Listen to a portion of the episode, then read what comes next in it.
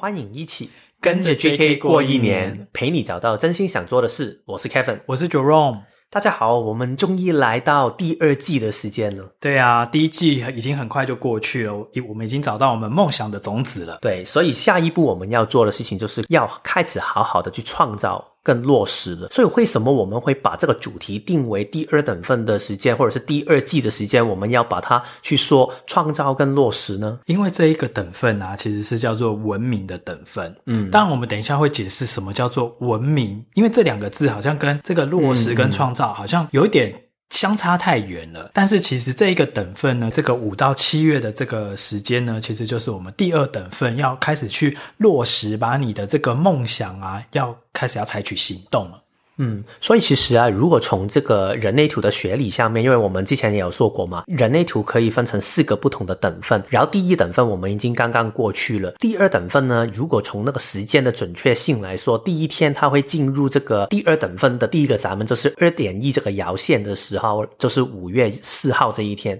它就会进入第二等份的时间，然后它会直到八月六号的时候它才会离开，然后就会进入 七点一， 就是第三等份的时间。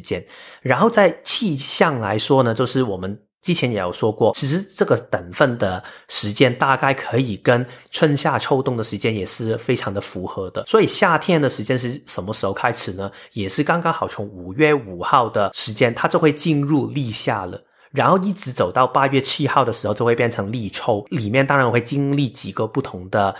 节气嘛，所以其实那个时间大概都是五月四、五左右到八月六、七这个时间，就是我们针对的这一段时间，就是一个好好的可以把我们之前想过的梦想播下的种子，我们可以针对性的去好好的挑选一些出来，然后好好的去把这一些东西可以好好的发芽成长。那如果你是比如说新进来的新的听众啊，不太知道我们这一整年这个大轮轴的这个分布有哪四个等份，然后四个等份它各学理是代表什么意思的话，其实你可以先回去听第五十五集，就 E P 五十五 里面我们其实会有一个段落都是在讲这些、嗯、好，那接下来我们就是要回到我们这一季的第一集。那我们通常会讲说，第一集我们就是会相应的用一个一爻的观点嘛、嗯，那第二集可能就用二爻的观点。那一爻的观点它通常就是一个强调的是学理跟研究很根深蒂固的这个基础到底是什么，所以我们就要先来聊一聊在这个第二等份啊，文明的等份到底文明的这个概念是什么。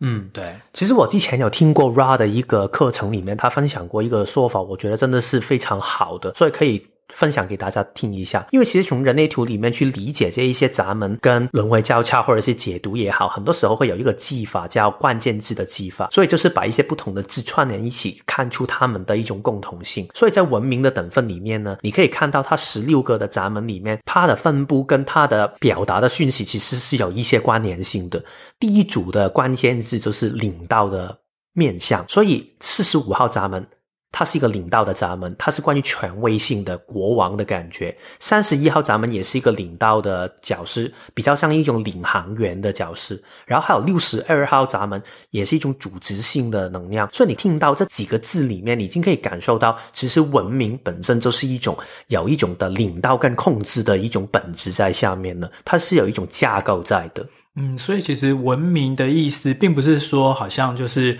我们一般生活对话里面的文明、嗯、然后其他的等分就是不文明。其实这个文明的等分它比较是有一点是我们要在我们的呃人类的演进的过程中，或我们一生的这个循环的时间里面，这个时段其实要做的是有点像是你要去学习，或者是要去打造一个平台，或者是你要开始去认知到说这个社会的运转它有一个既定的法则，或者是一些系统化的一些运作的机制。那你要了解了这个机制之后，你才能够在这个知道游戏规则的情况之下，去跟大家一起有共识的玩这个游戏、嗯。但是如果你需要有这样的一个系统跟平台的话，就代表一定会有人做出主导的角色了、嗯、所以其实为什么文明本身就有一个的特质，听起来好像有一种的控制跟霸道，但是其实你可以想一下，任何一家公司任何一个国家它的建立一定都会经过这样的一个过程。但是重点是他如何可以去做出这一种的领导或者是权威的统治呢？很重要的事情就是他需要一些同质化的工具，里面会包括就是十二号咱们的语言，也会包括十七、六十二这一条通道所说的命名系统，也会透过四十五号咱们的教育跟大家去说出如何可以做到这一些事情才是一个最好的方法。所以其实回到刚才我们说嘛，整个的文明整个的系统它是为了一个方向去走，但是这个方向下面它不是为了尊重每一个人的喜欢什么或者是你的个体性是什么，它跟第一等分那种很个体性的感觉完全不同的。它是说每一个人你都有好好的按照我们觉得一定要遵守的东西去做，但是我会透过语言，会透过教育，会透过命名去让大家熟悉这一套系统，熟悉这一套游戏的玩法，所以每一个人都会按照同一个规则去做事情。嗯，你可以这样想象，就是说在第一等份初始的等份的时候，因为每一个人都是有各自的一个蓝图，就我们今天以就是盖房子来讲好了，就是每一个人都有你你此生想要去体验跟你想要去经验的东西，你想要盖出来的一个房子，那个都是蓝图。那等到到了第二等份这个文明的等份的时候，你那个空空的那个蓝图，抽象的蓝图，你要已经要真的落实去施工，要把它从无到有的盖出这个房子了。但是在施工的过程当中，你必须要去遵守一些大家彼此规范出来的、嗯、比如说营建的法规，或者是一些大家比如说这个原原料要从哪里进口，要怎么买，要怎么定价，然后要怎么物流运送什么等等，这些全部的这些规则法则，大家要在这个基础之上你才能够去做你自己，然后我也才能够去做我自己嘛。所以这个就是所谓的文明的这个等分在管的。嗯，因为其实如果你没有一种这样的同质化的话，就好像刚才 Jerome 举那个例子，就是你建了一个房子，然后房子只是一个代名词嘛。但是如果大家没有一个同质化的概念的话，你建的房子，我以为你建的是一个很稳固的石头做的房子，原来你跟我说的原来是一个用草去踏出来的一个房子，那、嗯、这样的话我们的理解就会不同嘛，这样的话文明就会没有办法好好的前进了。因为其实文明里面最后它要创造出来的一个事情就是一个共同的方向，这是二号咱们会带出的东西。透过这个共同方向呢，它会让每一个人都在当下，这是二三号咱们都会专注在这个事情上面，然后但是同时它又会有另外一个面向，就是它也同时可以包容到每一个人人尽量包容到每一个人的差异性，让他们可以找出共识，每一个人都可以站在自己的岗位上面去做自己的事情。所以它是同质化的同时，但是它也会允许每一个人有一些不同的可能性，让这个社会有一个多元化的分布，从而可以得到一个更好的平衡。对，虽然多元，但是不会整个都乱乱了章法或乱了套。那这个就是所谓的文明的等分。像刚才 Kevin 讲到的其中一个关键字就是同质性。嗯，同质性就是哦，譬如说我们来举例啦，譬如说时间，你知道吗？嗯、其实，在十九世纪以前啊，整个全世界是没有一个统一的时间哦，也没有分说什么标准时间之后，然后哪一个时区，你现在是加一小时、加两小时、加三小时，没有这些时区的概念，这些都是透过人。为他们自己各国成立了一个跨国的委员会之后他们制定出来的，包含说像我们现在在地球上面画的这一些什么东经几度啊，就这些经纬线、嗯、这些全部都是文明的产物。嗯，就是有了这一些共同大家议定好的规则之后，我们所有的譬如说航行、哦、我们才能够在海上有一个共通的这样的一个基础，然后我们才会知道彼此相对的位置，然后有了一个统一的时间之后，我今天从我的这个城市出发到你的那个城市去，我要坐几点的火车，到的时候是几点，我们才有一个共同沟通的一个媒介。真的，这个其实就是文明的等分很强调的这个同质性，就是大家要有一个标准化的作业。嗯，但是在这个同质化的过程里面，一定不会每一个人都喜欢的，而且最困难的就是谁说你说的版本就应该是作为规矩，肯定在时间的统一性上面啊，语言的统一性上面啊，甚至很多我们现在在讨论，就算现在英国跟美国很多就是重量上面就是衡量的单位其实也会不同，所以其实这个事情是很难做到的。所以如何可以在这个文明的过程里面去透过人跟人之间的结合去创造更多的可能性，但是同时也会允许到每一个人有一些不同的可能性，有一些人去专注在自己的体验上面，有一些人专注在展示自己的才能等等这一些不同的存在，都是这个文明等分里面很重要的一个主要的讯息。对，那这个当然都是我们刚才讲的是一个很广泛的所谓在大轮轴里面文明的等分它代表的是什么样的概念跟意义，但是回归到我们今天讲的就是每个人各自的人生，你的人生的路径或者是你要寻求改变跟蜕变。我们这一年嘛，就是跟着 J K 过一年嘛，陪你找到真心想做的事。好，那要怎么应用在这件事情上面呢？其实第二等分文明的等分要做的其实就是创造跟显化、嗯、就是你的那个梦想它原本是在空中的，或者是它原本还无形的，但你现在在这三个月里面，就是五到七月里面，你要找出方法让它落实，让它落地，就像盖房子一样，要开始施工了。嗯，因为其实这个部分呢，就是跟建立一个文明一样嘛。其实我们很多时候以为文明的等分，所以我要建立一个国家嘛，我要建立一个共识嘛，其实这个只是一个象征的意义，一个隐喻啦。对对 对, 对, 对，你要建立起你自己的一套运作的法则。嗯，所以其实如果你现在有一个梦想，无论是你的梦想，好像我们上一集有说过的，你想做一个很好的家庭主妇，你想每一天都可以开心过生活，或者是你想去开个小吃店，对，等等这一些所有东西，就是你的这个文明，你就是要创造出来。然后我们刚才有说的，文明的创造就是你要一个想法，然后你就要把它推动执行出来。其实这个就是回到刚才说的喉咙中心这个部分了、嗯、所以其实喉咙中心是整个的第二等分里面一个最核心最核心的一个部分，因为喉咙中心里面每一个的闸门一共应该是十一个的，十一个闸门，对，十一个闸门它都在这个第二等分里面，所以这个是一个非常代表性的面向。对，所以接下来我们来聊聊就是第二等分跟喉咙中心的关联性、嗯、大家还记不记得我们在第一等分的时候我们强调的是第一等分跟情绪中心的关联性、嗯、因为任何事情的初始，任何东西的开始，它都是一种要用情感或情绪去驱动你去踏出那一步。好，那到了第二步的时候呢，我们就要到喉咙中心。喉咙中心其实在人类图的这个系统里面呢，它管的其实就是表达、沟通以及行动。嗯，其实我觉得你可以幻想一个画面，就是因为如果大家对人类图那一张图有一个大概的概念的话，喉咙中心是从上面数下来第三个的能量中心嘛，所以它是夹在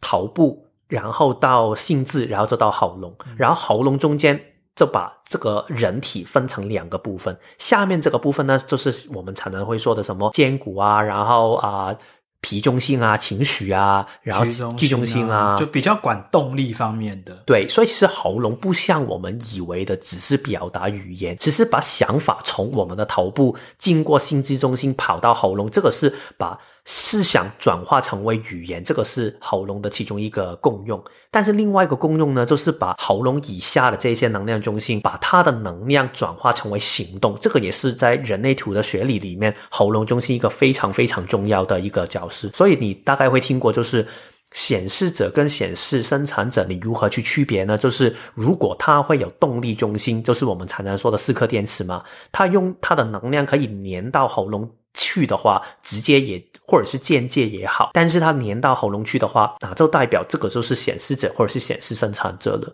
其实这个就是一个能量可以有一个出口，可以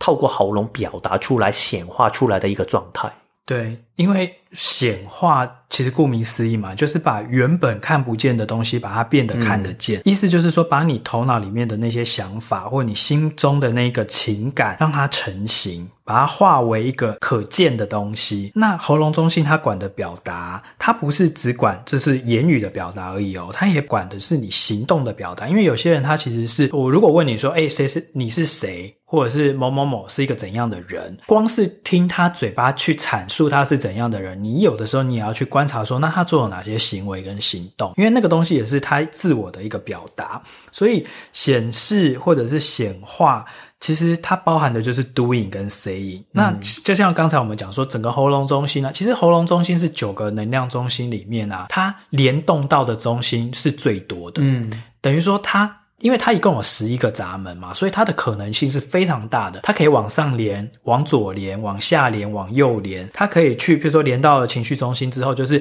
表达你的情绪跟情感，连到了你的心脏中心之后，就是表达你的自我价值感，然后如果连到了剑骨中心的话，就是用行动去表达你对什么东西有热情。他唯一没有办法可以黏到的就是应该是两股压力吧，就是根部中心跟那个头跟头顶中心，对对对，就是没有办法把你的压力可以显化出来，这个其实也挺合理的，因为压力是要透过其他东西去转化的，但是他没有办法直接把你的压力可以展现出来，他可以表达到你的思想，就是你心智中心里面在想的那些东西，他也可以连到你的皮中心去表达你现在的直觉的感受、嗯、到底是什么，所以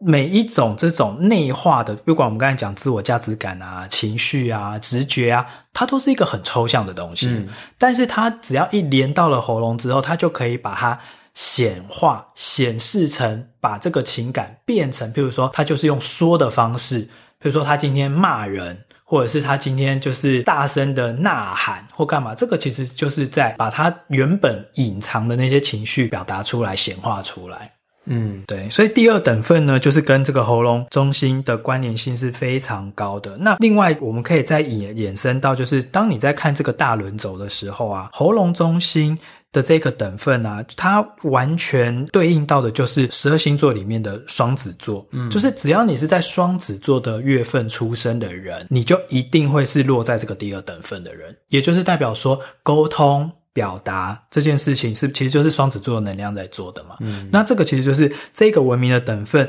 非常强调的一个特质。为什么沟通表达很重要，就回到我们刚才讲的，文明的基石是我们要有一个共通的法则嘛，你才会知道说我要讲什么或你要表达什么。所以你看我们从小到大受教育，我们就要先学语言啊，那语言之后你如果毫无章法的乱讲一通，那人家还是听不懂你要表达什么嘛。所以你看语言的学习，我们是不是要学文法，嗯，把这些字词什么主词动词受词都摆对位置之后，一句话才显化出了它的意义，别人才能够听得出你的意图是什么，然后人与人之间才能够彼此交流跟沟通，我们才能够共同去创造一个更好的一个大的东西。嗯，如果我们放下刚才说的那个性象的角度来说，我们也可以看一下气象的部分，因为其实气象就是我们刚才说第二等分，就是等于夏天嘛。其实夏天是什么样的一个季节，就是其实你要播的种已经播好了，所以现在你是要等它好好的去生长，现在你才去慢慢去播的时候可能已经太迟了，然后它开始会从一个你没有办法可以看到的形体，因为它已经在泥土下面嘛，你什么东西都看不到、嗯、它好像只是一股蓄势待发的一股能量，所以他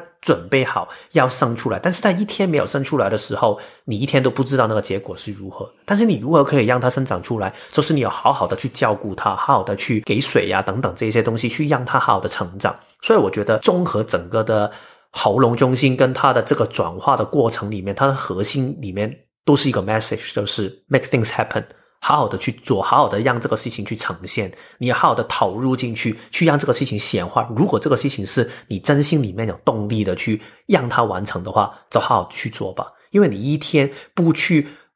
把那个能量推动出去，一天你不透过你的心智中心去把那个头部的想法去整理出来，然后表达出来的话，这个事情一天都不会呈现出来，因为喉咙就是这个功用。你刚才讲到那个就是用气象夏天这个啊、嗯、我觉得很有趣，因为其实对回来在星座上面的话，除了双子座的人一定是第二等份，另外一个就是巨蟹座的人、嗯、只要你出生的是在巨蟹座的这个月份里面，你也一定会是第二等份，就是你的轮回交叉一定会落在第二等份。那为什么呢？因为我们都知道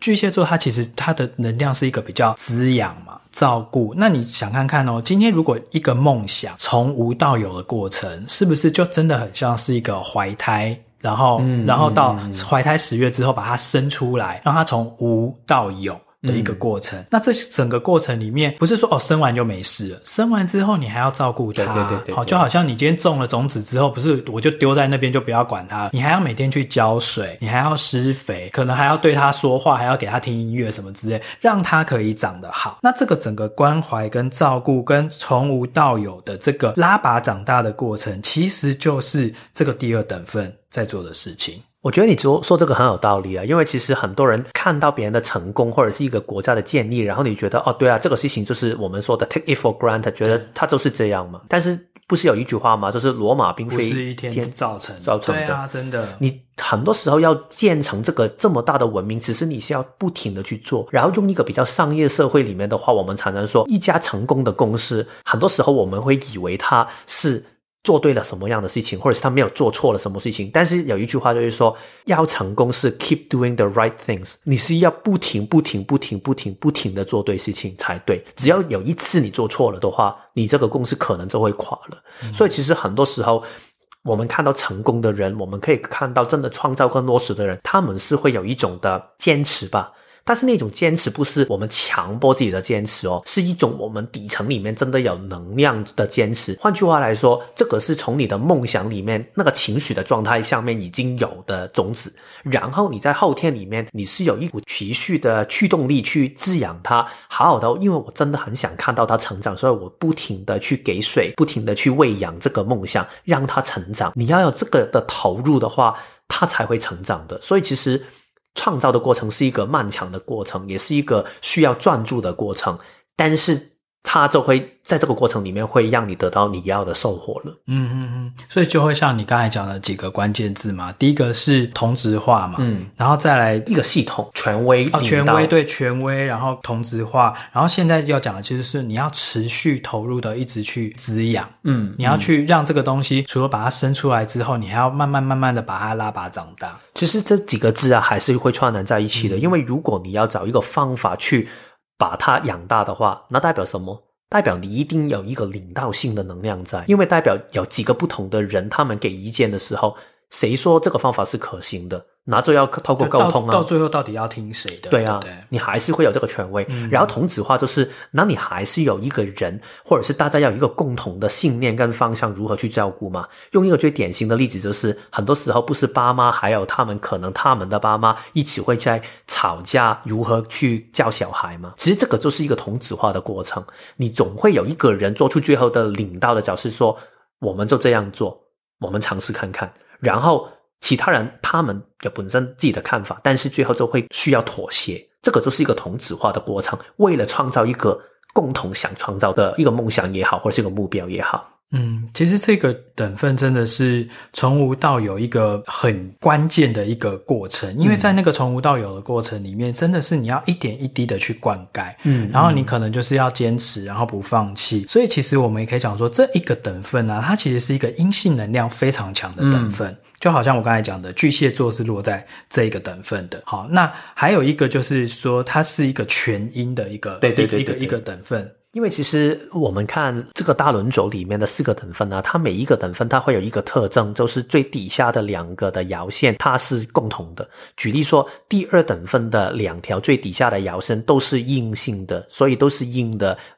断开的线，所以然后好像第四等分两条都是阳，然后第一跟第三等分就是一条阳一条阴，所以它代表是一个很重要的讯息。阴在人类图的看法里面啊，它并不代表是阴暗啊，也不代表是什么不好的事情，也不是什么阴柔。所谓的阴就是说你是接受的那一方，对对对，就好像其实我们常常以为说啊、哦，生产者很有活力嘛，它应该是一个阳性的能量嘛。那我、嗯 no, 其实在人类图里面，生产者是一个全阴的能量，是一个阴性的能量，因为阴性的能量就是我。我接到，就是为什么叫做等待见骨有回应、嗯、就是你是处于一个被动的状态，东西来找你之后，然后你才回应、嗯、这个其实就是一个阴的一个做法。但是这个阴里面它有个很大的创造力，因为它是转化的过程，就好像生产者是透过别人给你的一个讯息，然后你回应转化成为你的行动、嗯、所以其实这个就是一个好像一个圆形的一个循环的作用。然后这个传音在这个等分里面的呈现呢，其实我觉得是一个挺美丽的状态，因为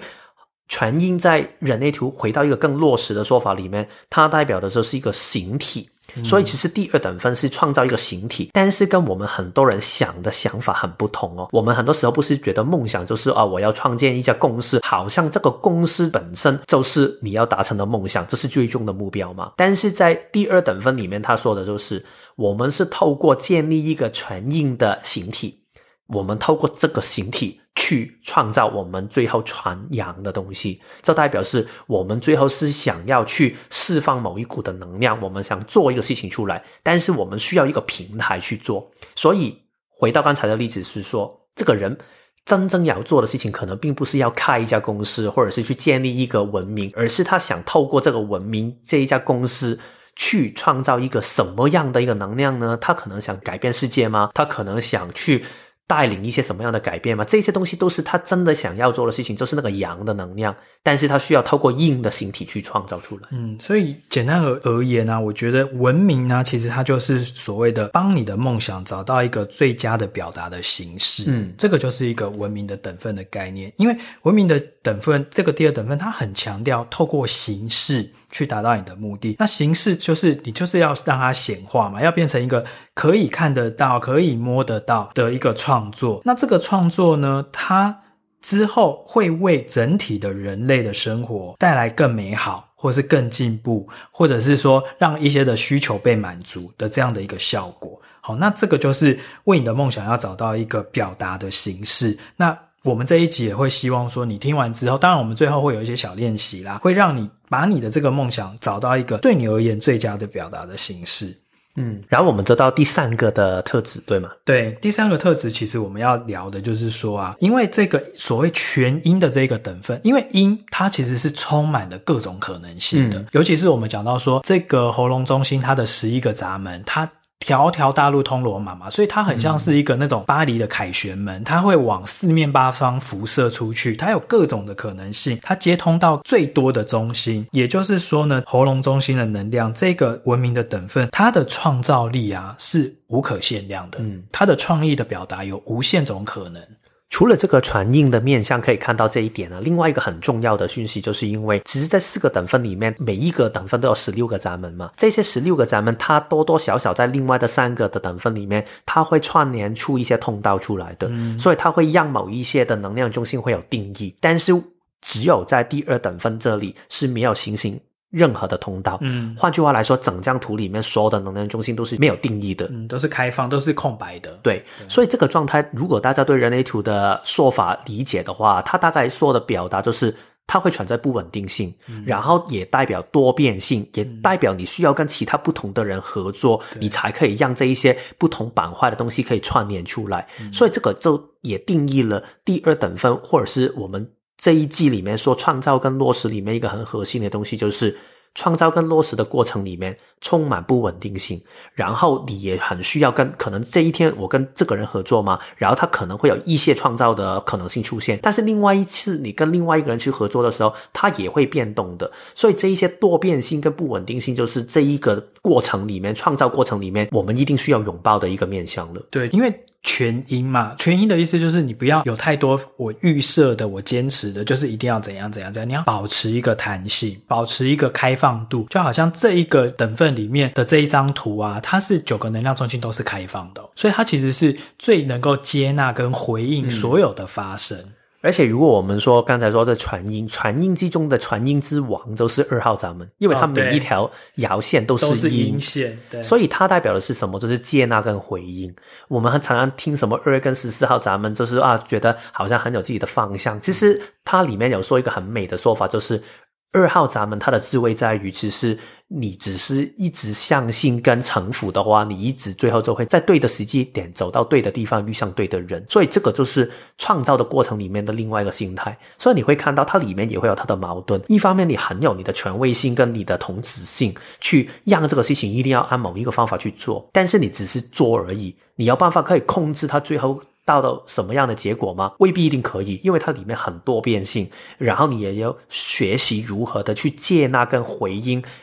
外面环境的变化，然后去做出适当的行动。就是你的那个圆梦，或者是你在执行你的梦想的那个路径啊，你是要让它保持一种就是动态性。嗯，就是我今天诶遇到了什么之后，我做一个动态的调整，就是你整个系统是要一个动态的系统，而不是说它是一个封闭的系统、嗯、反正我就是照我的蓝图就这样去施工。可是你这个施工到一半的时候，你也要看说诶这个地方的地质适合这样子盖吗？或者是说诶我又遇到了一个什么样的一个情境，也许你就是该配合，就是你要顺应着整个大自然的环境去做出调整。所以不是很多一些国家啊、一些帝国啊，或者是一些共识，他们最后倒的原因其实不是代表他一定做错了什么事，他跟不上那个时代的改变，他他可能第一次做对了，然后他很执着在于这个对的事情下面，然后他一直都不变通，嗯，到了环境变化他还是用旧的一套，然后他才会给淘汰了。所以期许的变化，但是同时知道自己想要的是什么，我觉得这个是创造的过程很重要的，就是一定要维持那个弹性度。嗯，因为你是一个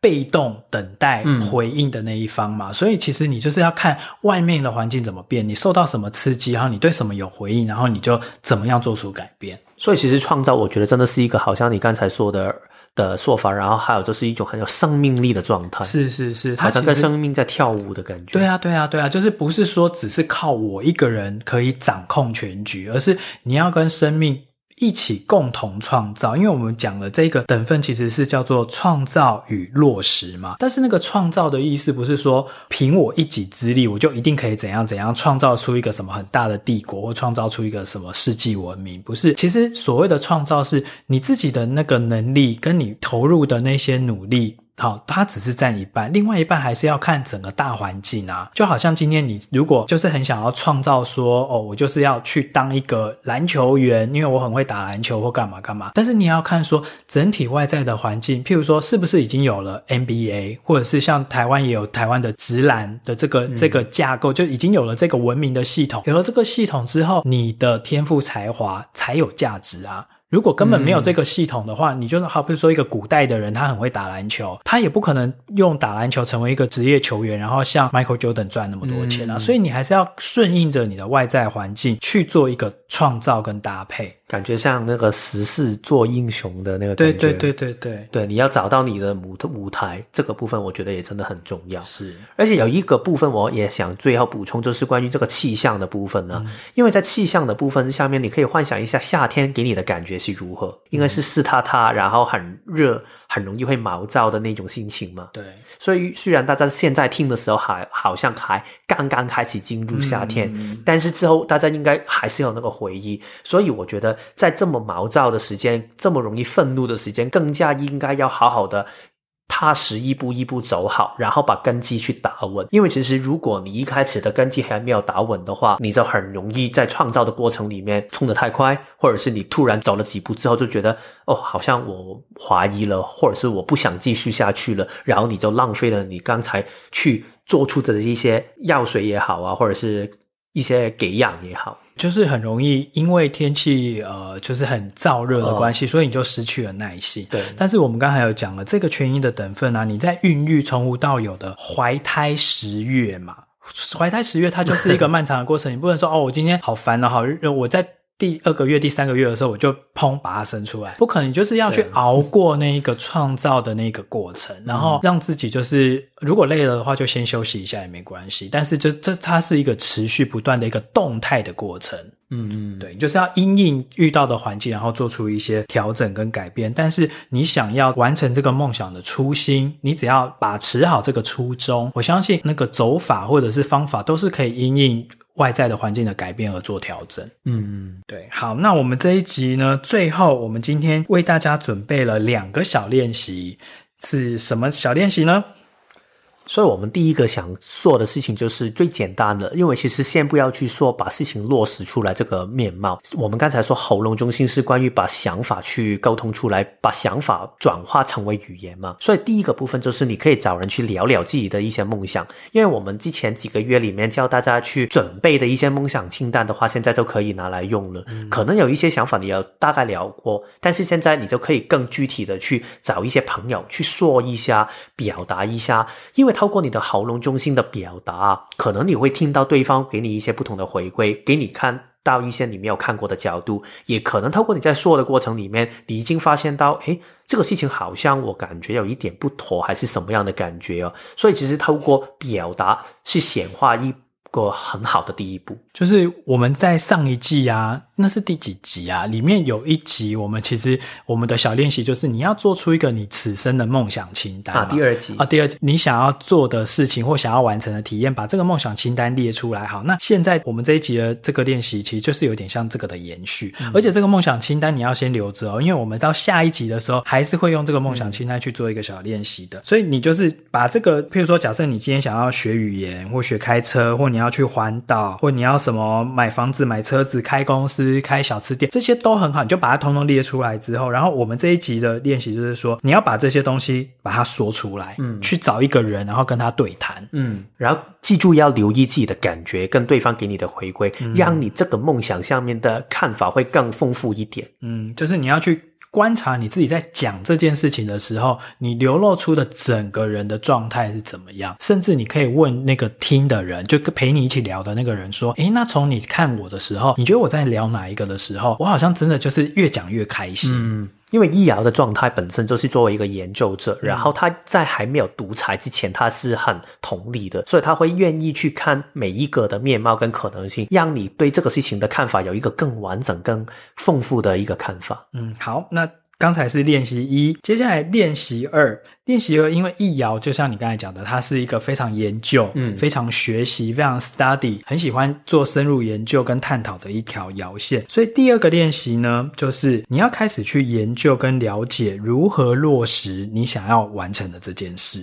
可能譬如说这件事，好，假设我刚才讲的什么哦，去环岛啊，或者是什么学语言啊、开公司创业这些，你要先去研究关于这件事情它需要什么样的一些条件，它需要什么样的一些投入的成本或者是一些能力，你要用易遥的精神去把它呃，去多了解之后你才能够做评估。这个研究跟了解的过程其实是很好玩的，因为其实一方面呢，你可以了解到有一些可能你没有看到的面向，啊，原来这个事情是没有我想象中的这么简单，当环境变化了你就要做出调整嘛，我们刚才有说这个多变的环境，所以可能你以为哦，环游世界只是要五万块就可以，现在你发现要五百万，如果是这样的话你对这个梦想的投入可能就会改变了，这个是第一个。第二个是如果你连研究跟了解这个事情的动力都没有的话，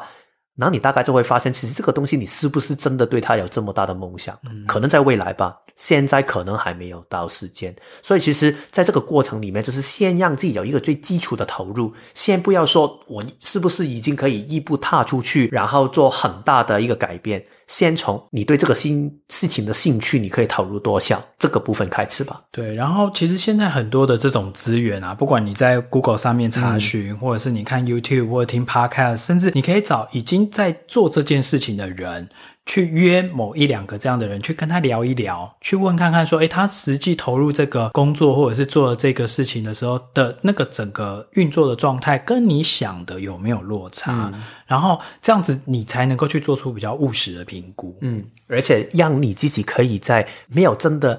非常大的投入之前已经可以慢慢一步一步走进这个 make things happen 让事情发生的这个过程里面了，因为你要一定要开始走一点点，你才可以让这个事情可以慢慢有一个显化的动能可以产生。嗯，好哦，那以上就是我们这个第二季文明等分的第一集。好，那我们今天的节目就到这边，然后等到两周之后我们在第二集的时候我们再实际上来聊说有哪一些的做法。好，那我们就之后再见咯，拜拜。